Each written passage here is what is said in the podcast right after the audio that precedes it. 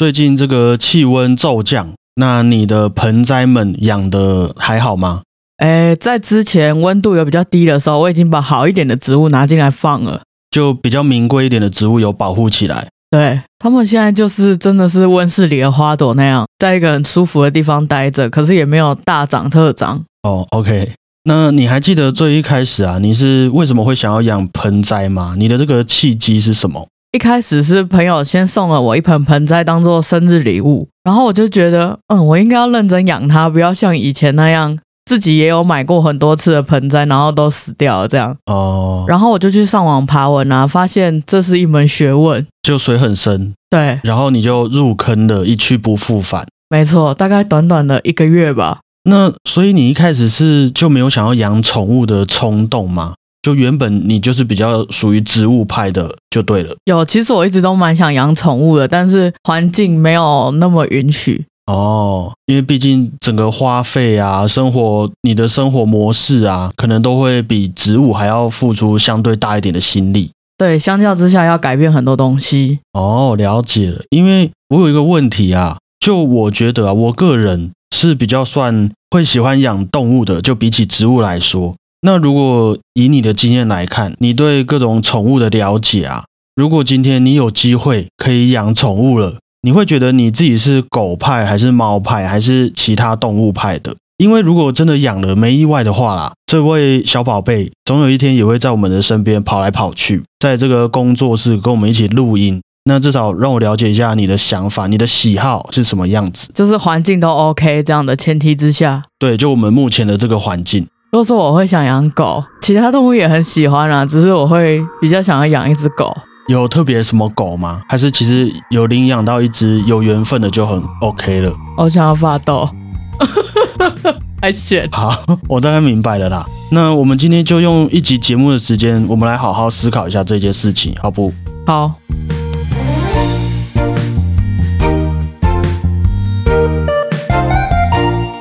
大家好，我是主持人小胖 Blue Tom。大家好，我是果鹏。我这个月在睡觉之前呢，不小心养成了一个习惯，就是。我一定要在 YouTube 上看一些猫猫狗狗的可爱影片才睡得着啊！像我昨天就看了狗狗在雪地中跳来跳去，还有小猫咪吃饭吃到一半忍不住睡着，还有狗狗猫咪一起生活的那种影片，听起来好像你很需要温暖，很需要啊！最近又很冷，还有那种狗狗猫咪和小孩子一起玩的那种影片，小孩子会去抓猫的尾巴呀什么的，猫就会陪他玩这样哦。我是真的已经忍好几年了，因为。就不瞒各位，好不好？其实有一个前提，也是可以先分享给大家，就是在我们这个阳刚的节目当中啊，看似我们两位主持人好像都很 man，没有那种粉红泡泡，每天在那边哇古典音乐这样子。但其实要讲起来，某方面来说，我们都是算是蛮有少女心的，可以认同吗？可以。像是你刚刚是在装少女吗？没有，太快了吧。像是果鹏偶尔就会在他的社群媒体上面发一些哎植物啊，还有天空的那种照片，那配上那种少女忧郁的文字，我觉得这是果鹏展现少女温柔的一种行为啦。你认证吗？好了，算了，也算嘛。那我哇，我觉得这个对我来说算是小爆料，因为我其实也已经喜欢 Hello Kitty 很久了。你你应该很清楚，有啊，我都知道 Hello Kitty 也一直是我喜欢的那种小风格之一。像我就有一副 Hello Kitty 的扑克牌，Hello Kitty 的笔筒，Hello Kitty 的小夜灯，还有以前我在外面租屋的时候，我的门帘也是大大的 Hello Kitty。所以其实，在我的私人空间中，就很常充斥的这些可爱的东西，是会让我感到啊，这个世界还是充满温柔、勇气，还有包容的这些可爱东西。我觉得听众应该很难想象，不过你大概也可以帮我作证，就是也不是那么夸张，但是。我的生活中可能会有一小部分是粉红色的这样子，没错，就是它会是你的选择之一。对，那也因为这一次的疫情啊，让我可以说是定居在了桃园这边，不再像以前一样会动不动就到处去演出，一去又是一两个礼拜。那即便真的要出门，我的家人们也是住在桃园嘛，仍然可以给予我一些帮助，所以就真的又让我想起了这个曾经很想要养一只宠物在家里面的想法。你想想看哦，当你在想气话、剪片，或是做一些让你自己觉得很烦恼、很焦虑的事情的时候，有一只小小手掌就默默的放在了你的腿上，哦。即便是我自己在一厢情愿啊，但是看到这种状况，我也会很愿意以身相许，大概就是这种程度。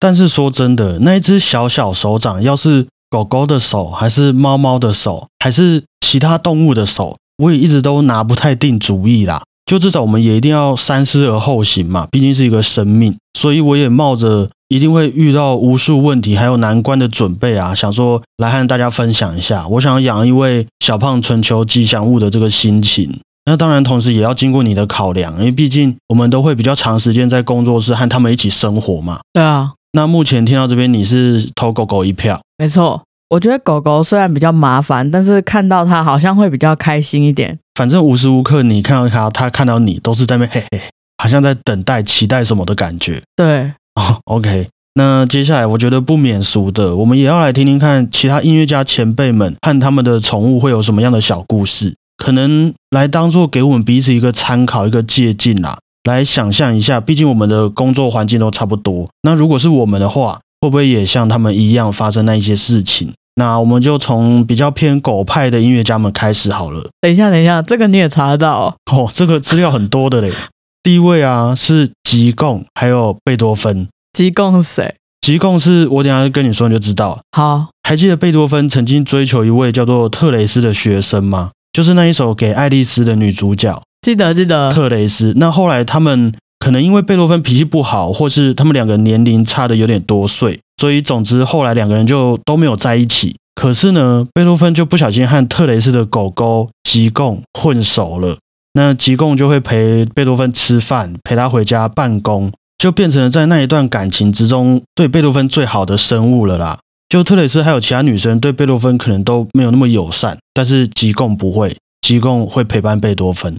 好吧，再下一位呢是俄国作曲家肖斯塔高维奇，还有他的通卡啊，肖斯塔高维奇也有，他看起来那么凶猛，他也有啊。这是通卡是一只吉娃娃，不是叫做万能根，就是它的品种叫做万能根。如果我没念错的话，这种狗狗比较少在台湾看到的样子，好像是起源于欧洲的狗狗，长得有点像阿北的那种感觉。阿北，嘿，就是脸上的胡子很长这样子。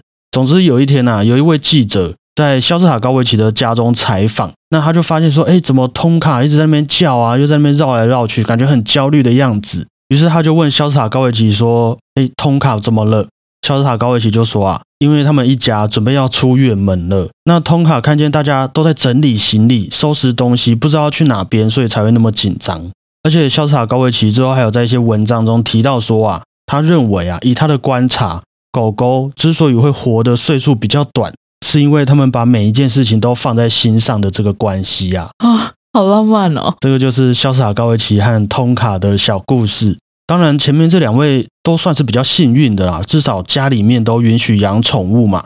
接下来这位我们的英国作曲家艾尔加，虽然他本人也很喜欢狗狗，但是他老婆就非常无法接受，强烈的拒绝艾尔加在家里面养狗。于是，在这三十年的婚姻当中啊，艾尔加就只能时常的去找他朋友的狗狗，带他朋友的狗狗去散步啊，玩游戏这样子。直到呢，他老婆过世之后，艾尔加就马上养了两只狗狗，而且因为当时已经有电话还有收音机可以使用了，所以即便艾尔加出差去演出的时候，他也会打电话回家跟狗狗们说话，说晚安。那据说狗狗们在电话的另外一头听见艾尔加的声音，也是都非常兴奋呐。甚至他们偶尔会在收音机里面听见艾尔加音乐会前的一些演讲啊，那他们也都会认出主人的声音，然后在家里面一直叫，好强哦！可以想象有狗狗的日子吧？就或许哪一天，那我们真的不在家，那给他听小胖春秋的节目，哇，是我们的声音呢，那应该也会让他觉得很有趣的感觉。这个应该有研究吧？嗯，应该多多少少有一些相关的研究啦。那这样子对于狗狗派有什么感想吗？我觉得跟我想象中的那个感觉很接近，很接近嘛，对，就很热情温暖的感觉。嗯啊，好，那今天的第一首作品就点播给传统意义上狗狗都会很喜欢的音乐，法国作曲家圣桑的《动物狂欢节》里面的第十二段化石。这首《动物狂欢节》还记得吗？里面充满了许多你可以说是揶揄或是致敬其他作曲家作品的一些音乐元素。那在这一段化石里面呢，圣桑就用了他自己的交响诗《骷髅之舞》来当做一个开头。再带出几首我们都很耳熟的音乐片段，待会大家听听看就知道了。那至于说为什么这一段会叫做化石呢？我觉得圣桑在取名啊，也有一个他自己的巧思，因为这也许除了整个音乐的氛围充满了骨头的感觉以外，也代表说哈，有一些经典的音乐作品啊，已经被演到烂掉了，最后成为了在我们音乐艺术当中的化石。有这一层的一有点像一个梗啦，有这一层的关系，就它里面的每个元素都是有一点牵连的哈。各位可以自行解读。我们就来点播这首，希望各位狗狗们听了会觉得兴奋的法国作曲家圣桑《动物狂欢节》里面的第十二段化石。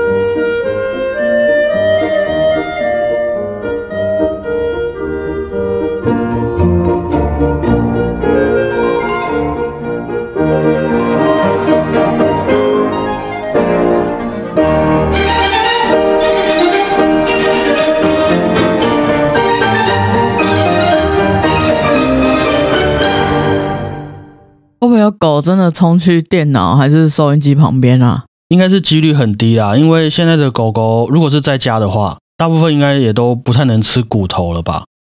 现在年代变了，对啊，现在的狗狗可能长辈们也会觉得啊，这一代不如一代这样子。就大家在喂骨头的时候，也要稍微注意一下狗狗的安全哈。我记得是有蛮多相关资讯在讲这件事情的啦，狗狗吃骨头的事情。现在都吃饼干了，对啊，现在都要吃很可爱的东西啦，自己做蛋糕这样子。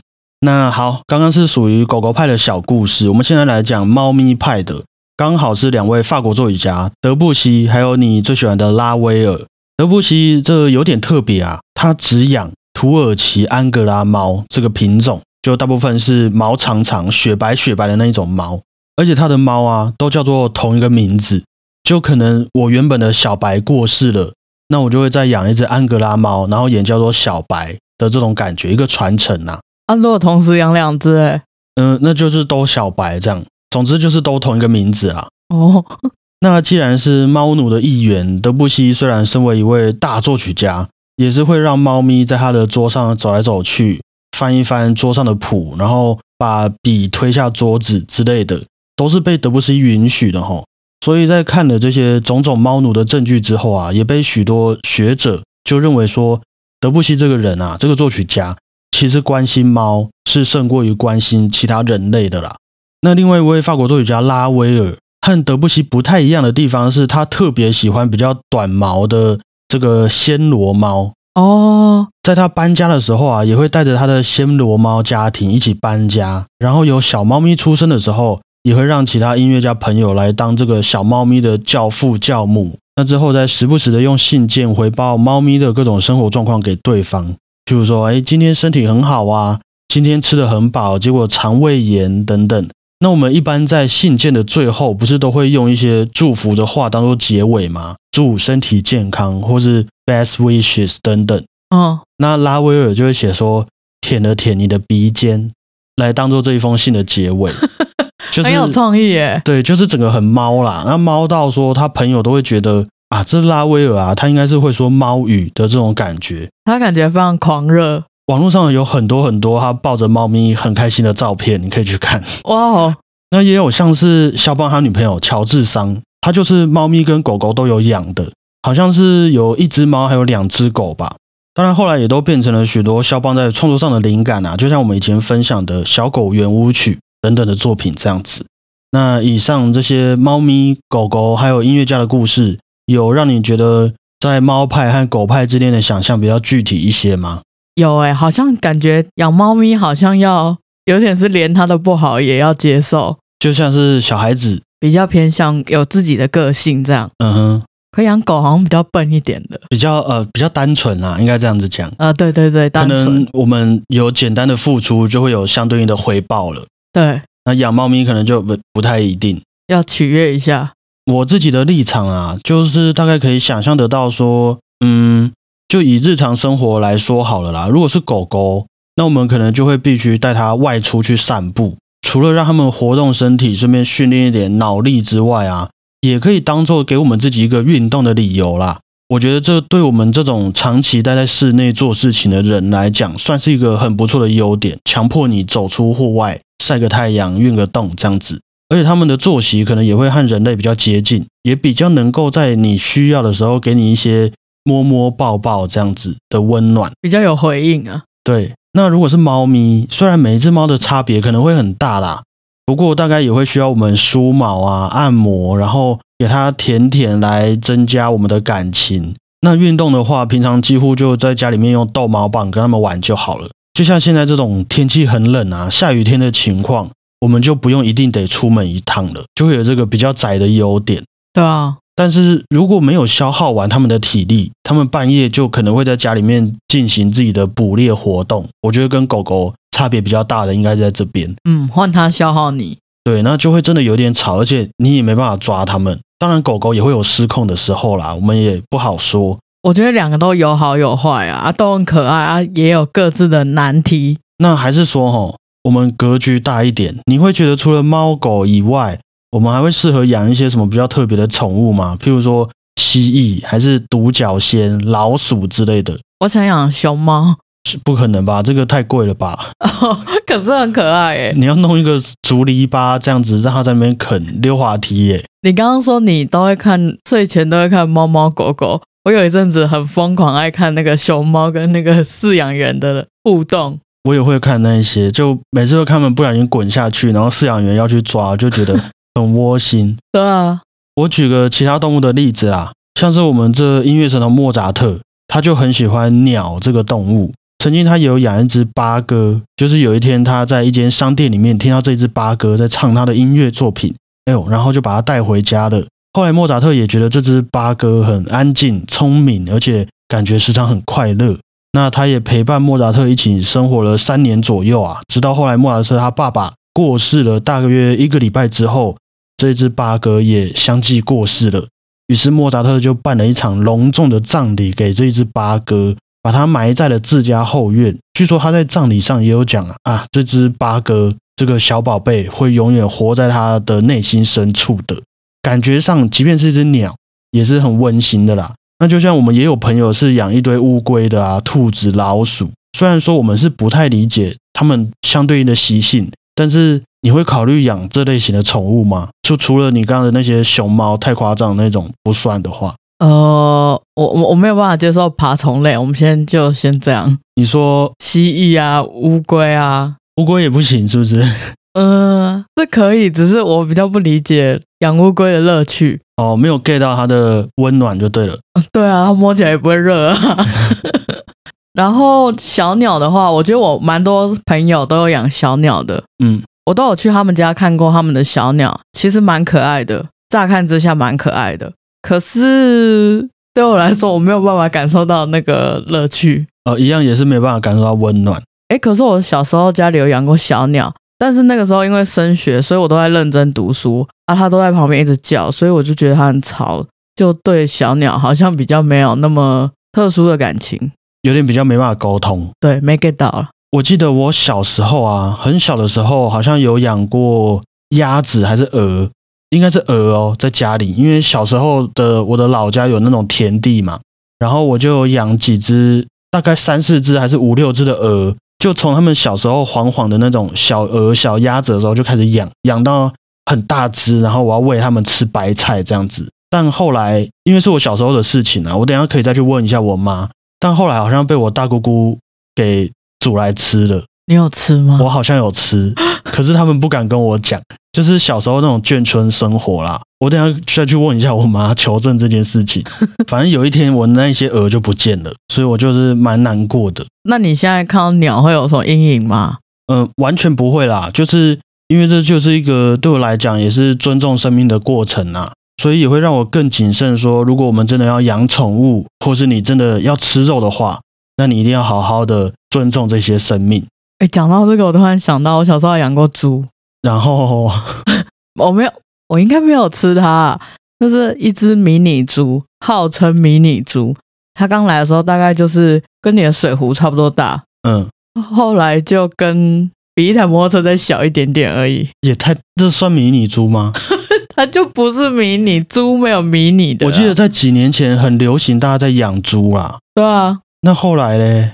后来就。放到山上啦？什么意思？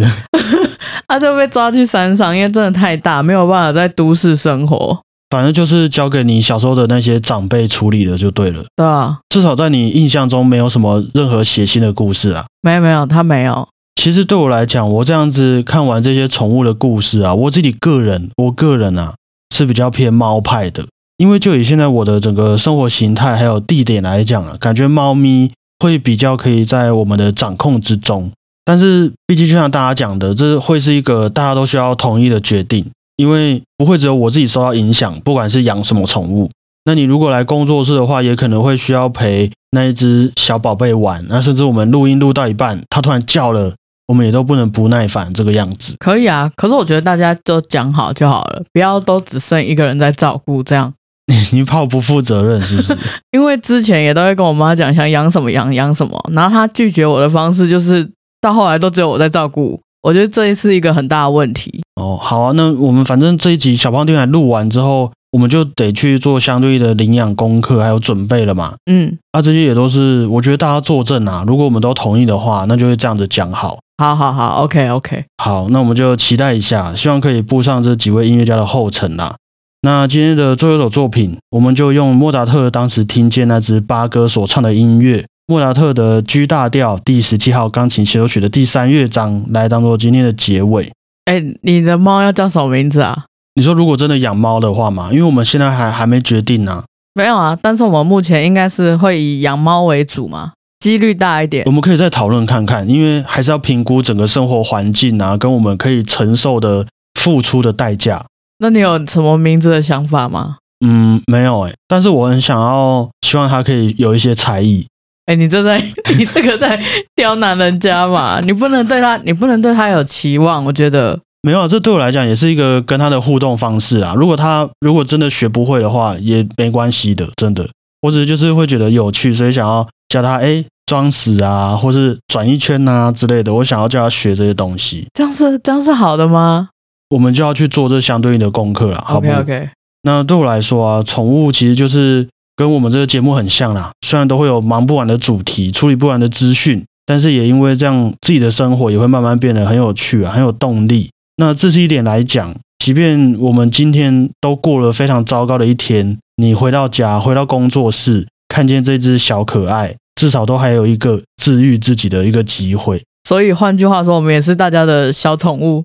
你说我们这个节目吗？对啊，是对我们来说也是一个小宠物啊。就你看到你经营节目有这些成绩，有认识大家的这个机会，你会感到很温馨呐。那这些猫猫狗狗对我们来讲的意义，我觉得是跟这个节目很像的。那我懂你为什么想要训练你的猫猫狗狗。哦，对，那这样子就蛮合理的嘛。OK OK。那随之而来的，当然也有它对应的那种法律责任，还有压力。不过我觉得对，就像是一个节目一样，是我们都会一起尽心去支持还有帮忙的嘛，是吧？对，所以以后不管是猫猫狗狗或是鸟鸟，都是我们会一起尽心照顾它，变成这个吉祥物的嘛。OK OK，可以，那就之后再慢慢和各位更新近况。以上就是今天的小胖电台，最后点播的这首莫扎特的 G 大调第十七号钢琴协奏曲的第三乐章，我觉得希望能够像。大家心目中可爱的宠物那样子，听听他们的声音，世界就会整个好起来，发光发热的感觉啊！感谢各位，我是主持人小胖不烫，谢谢大家，我是果鹏，希望大家也要继续爱我们，像爱你们的宠物一样。情绪勒索。大家再会啊。拜拜。